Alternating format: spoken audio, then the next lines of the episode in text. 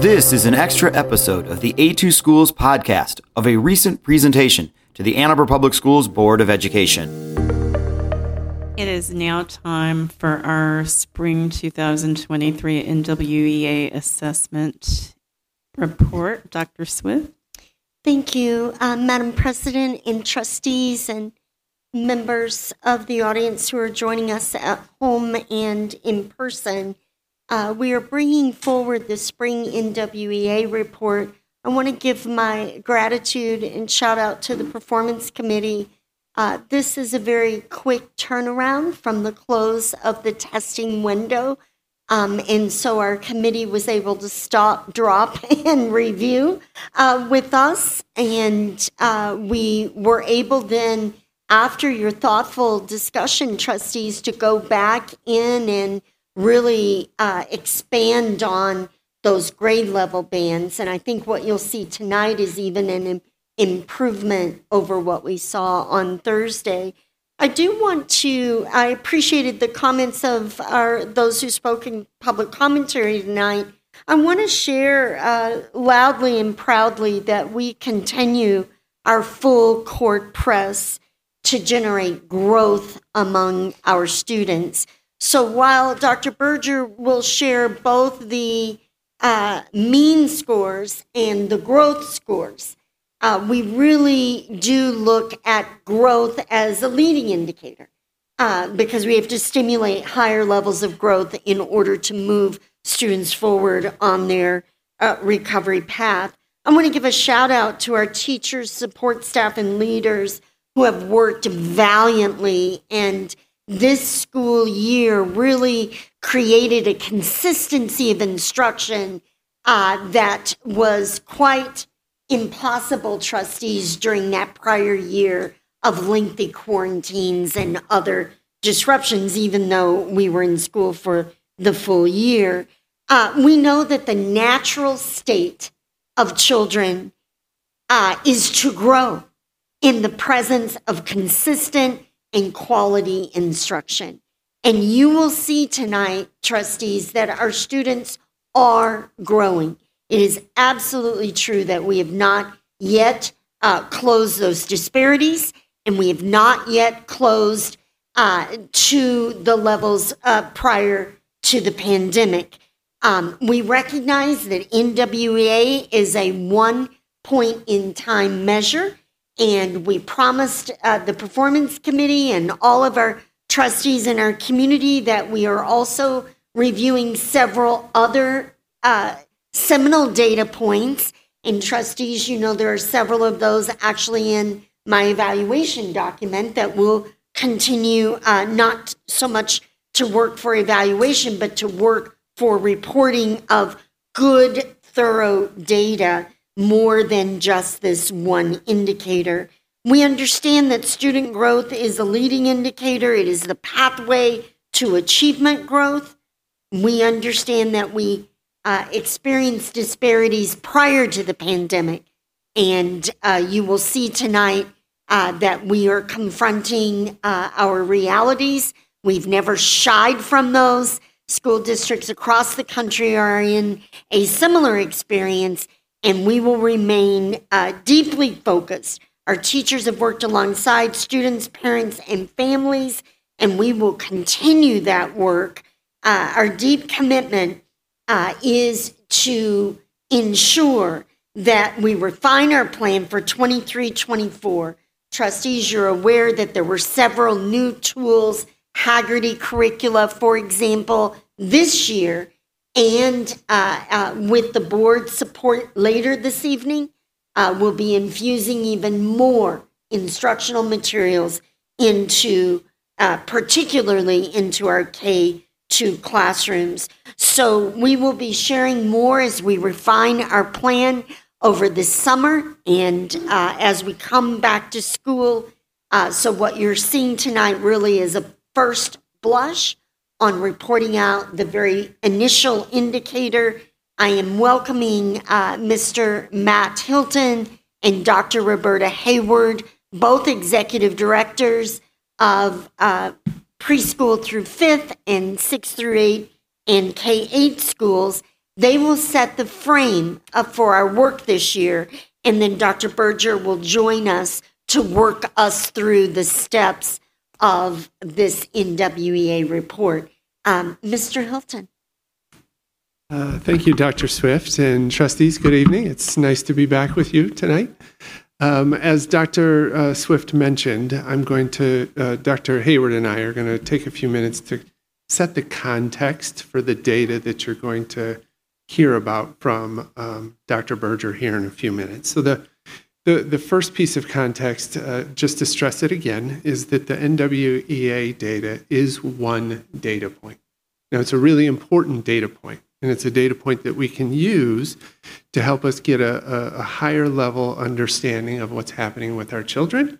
But it's also important to note that when we really talk about the specific needs of kids, we value our other data points to get a really complete picture of children and their strengths and their learning needs.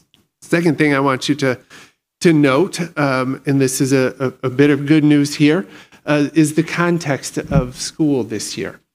So in order for me to fully share what that means, I actually need to take you back in time just for a second to the 21-22 school year, where you know that was a year of pretty constant disruption. And what I mean by that is that there was a number of moments in every one of our classrooms where children were identified as close contacts or needing to quarantine. And the impact of that coming and going of kids in and out of our classrooms really meant that teachers weren't able to fully develop the consistent routines of small group differentiated instruction to really grow kids in the ways in which we would typically do so. The good news is, when we returned to school this fall, many of those challenges had subsided somewhat, and we have fallen into some really nice routines and consistency in delivering that kind of small group differentiated instruction that we all know that kids really do need. Last point I want to share with you, in addition to the development of that consistency, is simply that our teachers and administrators and staff worked really, really hard to build relationships and establish that culture of dignity and belonging for kids, for staff, for families, for caregivers, and for the community. And so I'm going to invite Dr. Hayward up, and she's going to share a little bit more. Good evening, trustees, Dr. Swift, and our community. I'd like to start off by recognizing our building administrators, our students, our teachers, our support staff, and our amazing parents for the work that they have done throughout the course of the 22-23 school year. Our school teams have worked relentlessly during and beyond the school day, supporting students and families. The AAPS Village is embracing our students, all students, as they come to us. Our teachers have consistently worn many hats while ensuring a sense of belonging for the students that we serve. This year, post-pandemic, we have students and families who come to us on a daily basis with extremely significant needs. These needs are often associated with post-COVID trauma, health issues, anxiety, loss of lives within their families, social isolation, just to name a few. School teams have done the critical work of building authentic relationships with students, as Mr. Hilton has alluded to, getting to really know and listen to our students, providing consistency and ensuring structure and routines are prioritized within the school environment. Building those authentic relationships with our students and families is important at all times, and even more so after returning to school full-time amid the COVID pandemic and virtual learning. Teaching and learning must occur. We all agree with that. We also know that we have to attend to students and work to ensure that their basic needs are met in order for them to focus on learning. In addition to educating our students, school teams frequently provide additional resources for our families. This includes working closely with local community centers and other organizations that support our students and families' well-being. NWEA is a very important data source, and as Mr. Helton said, it is only one data source that we're going to share with you this evening. It is also important to know how some of our students are showing up in our schools each day.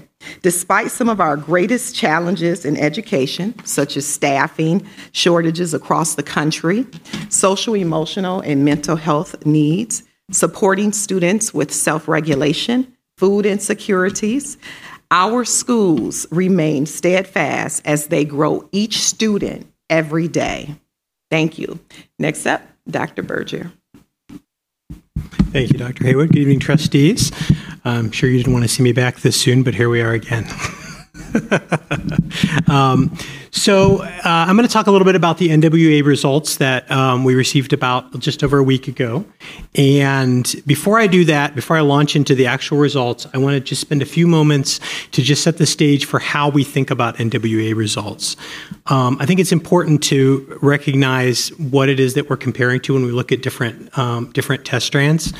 So I want to talk a little bit about norm reference versus criteria reference first tonight. So norm referenced tests mean that we're comparing student scores to other student scores. The NWEA is a norm referenced test.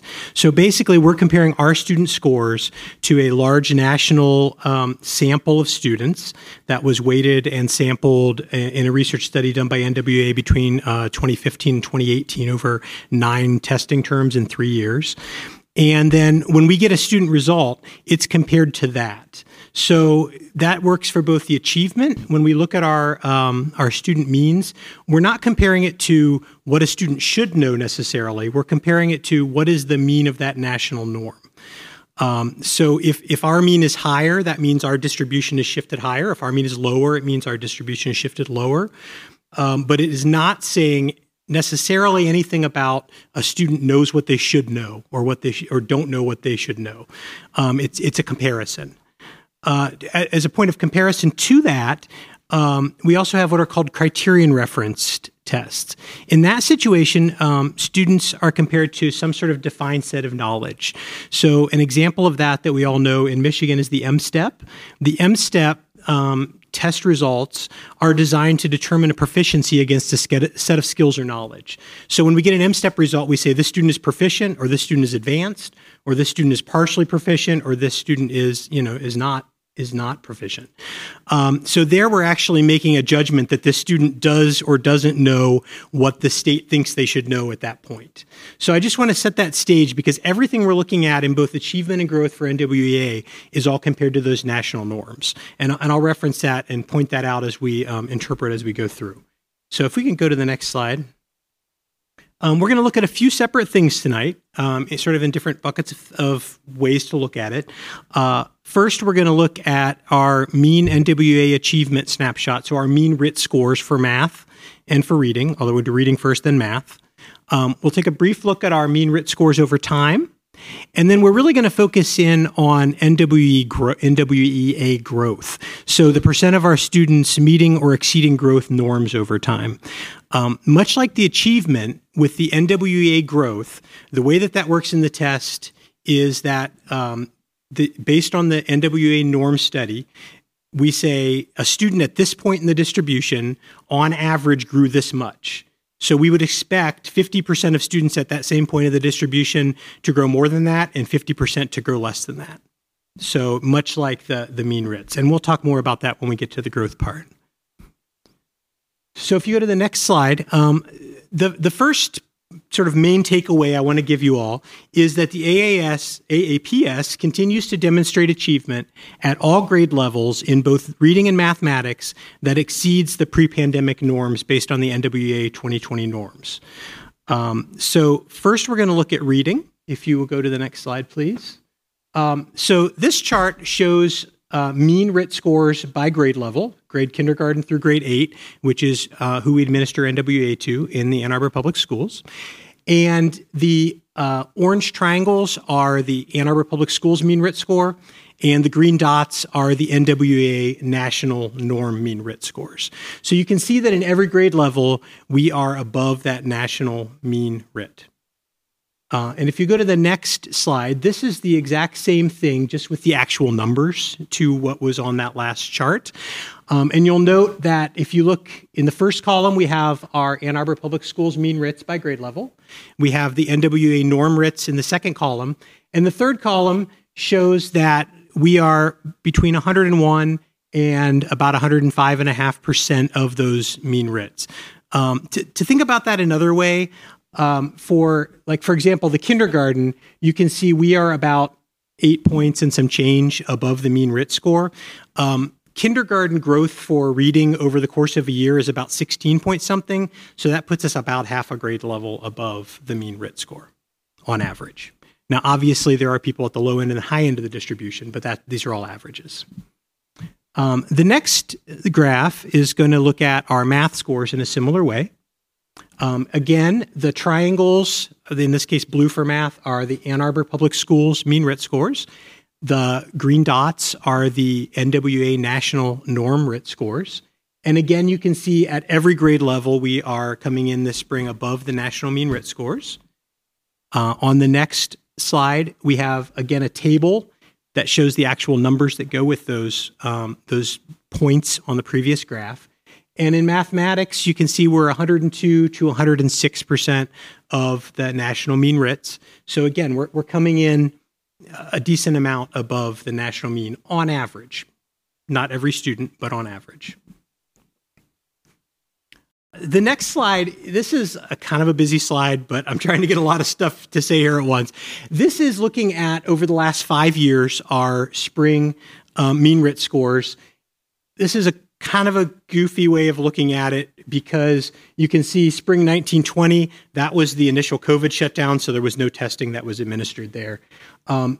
Spring of 2021, that was the end of the mostly virtual year, and so those are in italics to remind us that that was administered remotely. We don't totally trust those results because we don't really know what the testing situation was when a student was at home. Did they get help from their parent? Did they not get help from their parent? Did they have problems accessing the online system? We don't know how all that went. So these 2 years, we can kind of just, we don't put a lot of stock in those. And you can look at the other years from there. They are color-coded, so if you wanted to study this carefully on your own later, you can kind of track a cohort is in the same color. So, you know, the blue cohort in grade one all the way in spring of 18-19 is the blue cohort in 2021, 21-22, and down here in grade five this year. So that's how that's presented. And then next we're going to talk a little bit about the growth part. So NWEA norms specify expected growth for students, a mean expected growth, based on their prior performance. So depending on where they are in the distribution, they compare that to the national norm and all the other students who are at that same basic spot in the distribution, and they say, what was their average growth? And then we say, did that student, our student, meet or exceed that average growth, or did they not meet or exceed that average growth? And so in the Ann Arbor Public Schools, we continue to work to increase students meeting those average growth rates, and we particularly have work to do on that among our lowest achieving students, which you'll see as we move on from here. So the first display is kind of an overview. In this situation, we're looking at math and reading over time, starting in 2012 through this spring. These are spring results across the board. The blue line is our math and the orange line is our reading. And what this represents is the percent of students who we had at or above that mean growth. So again, we would never expect all of our students to achieve that mean growth necessarily, unless we're in Lake Wobegon where all of the students are above average, right? So, but in this case, you can see that we have our math and reading, and I'm specifically focusing on 2022 to 2023. So how are we doing this year compared to last year? And we can see in reading, there was a 1.9 percentage point increase in the percentage of students overall across all grade levels who met that, who were at or above that growth mean. And in math, there was a negative 1.9. It went down 1.9 percentage points, the number of students who were at or above that norm growth mean. So we will look more carefully at this in the next several slides, but this is just kind of an overview. We went up a little in reading across everything and down a tick in math across everything. Both of these are statistically significant. A lot of that has to do with the N size being pretty large, like 10,000 students. So if we move to the next slide, this is breaking down more specifically the reading results. So in this situation, what I've done is that orange line is the same as the orange reading line you saw in the last graph. The purple line above the orange line, those are students who are at or above what the NWEA says average performance. So the 41st percentile and above on NWEA RIT scores. The green part below that you can see here, that is the students below what NWEA calls average performance, so 0 to the 40th percentile, so the lower achieving RIT students. And so what I've done here is, and the numbers on each dot are the number of students in each of those that dot represents. So it gives you an idea of our N size for these. In general, the green line, or the students who are below the 40th percentile, is roughly 18 to 25% of our population, and the students who are above the 40th percentile are the rest, so 75 to 80% approximately. So you can see in reading, in both the upper and the lower performing students, we had an increase in our growth, which makes sense because we had an increase in the reading, so we could see that across the board there. The interesting thing here, and the thing that I think we are working to attend to, is the fact that we have a lower percentage of our lowest achieving students who are meeting that mean growth goal. So you can see, we're hovering around 30% of our lowest achieving students, and we're hovering around 60 to 60-ish or a little above percent of our higher achieving students. So about twice as many of our higher achieving students are hitting that growth norm as compared to our lower achieving students.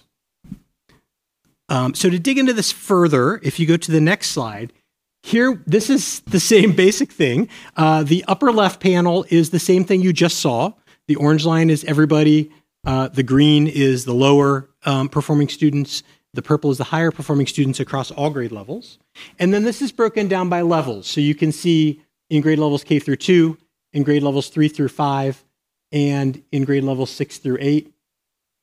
In general, you can see that most of these are going up. In grades 3 through 5, where we have this slight negative, but it's very small, those two negative 0.7 and negative 0.4 results are not statistically significant. I did check that. Most of the rest of them are. So you can see in reading, in general, we're going up a little bit. That's especially pronounced in our grade K through 2. You can see we have increases of 3 to 4 percentage points in all across the three lines there. We have this slight dip in the 6th through 8th grade, and that was mostly driven by 8th grade, if I'm remembering correctly. So this is a look at reading by level. This is going to look very similar to what you just saw, but for math instead of reading. And of course, math is the one that we were more concerned about because we saw that slight tick down as opposed to the reading, which was a tick up. And if you look at this, you can see, again, this is the higher achieving students are purple. The lower achieving students are the green. The numbers are the number N, the number of students in each of those groups that's representing. And interestingly, there's a bit of a difference here. You can see in the upper achieving, it went down a little bit. And in the lower achieving students, we actually are still increasing growth, which that's the good news here. And sort of a good news, bad news, the math went down a little, but our lowest achieving students are still increasing their growth. So that was a good takeaway from this. If we go to the next slide, this is again breaking it down by level. So the upper left panel again is what you saw on the previous slide. K2, again, you can see we have increases, pretty sizable increases across the board. We're looking at 4 to 6% percentage point increase for K through 2. So that's a good news piece. 3 through 5 and 6 through 8 are where we have some room to improve and some room for growth, because you can see, especially in grade levels 3 through 5, in the upper achieving students, there's a dip for sure. I mean, that's 10 percentage point dip, or almost 11. But again, the sort of like the good news hiding there is we do have an increase in our lower achieving students, a 2.4 percentage point increase in grades 3 through 5 in our lowest achieving students. So there's a small silver lining to that. And then in grades 6 through 8, that's another area of concern, because you can see that that's going down between 2 and 3 percentage points from last year across all the groups that we have. So then finally, just kind of the takeaways here. I'm just restating what I've already said. The Ann Arbor Public Schools continues to exceed national pre-pandemic norms in mean RIT scores, and thus in the percentage of students at or above grade level in both reading and mathematics. Growth data indicates that our lowest performing students are not meeting growth goals at the same rate as their higher performing peers, and require additional layers of support to close gaps in urgent and targeted ways. Growth areas of strength: the reading showed an increase overall, and that was especially driven by lower elementary grades. Math showed significant increases also in grades K through 2. So K through 2 was a good news story here. Areas for growth: math showed that decrease overall of 1.9 percentage point decrease, and that was largely driven, looking at individually grade by grade, that was largely driven by grades 4, 5, and 8. Even though we saw the big dip in 3 through 5, that was driven by grades 4 and 5, not grade 3. And then reading grade 5 showed a decrease in those meeting growth expectations also. So that is what I have to share today, and if there are questions, I will take them. Okay, I want to thank Mr. Hilton and Dr. Hayward and Berg for the presentation. Thank you. Thank you for listening to this extra episode of the A2 Schools podcast, featuring a recent presentation to the Ann Arbor Public Schools Board of Education. Please subscribe to our podcast to hear Superintendent Swift talk about important AAPS issues and more. You can find out more about AAPS at a2schools.org.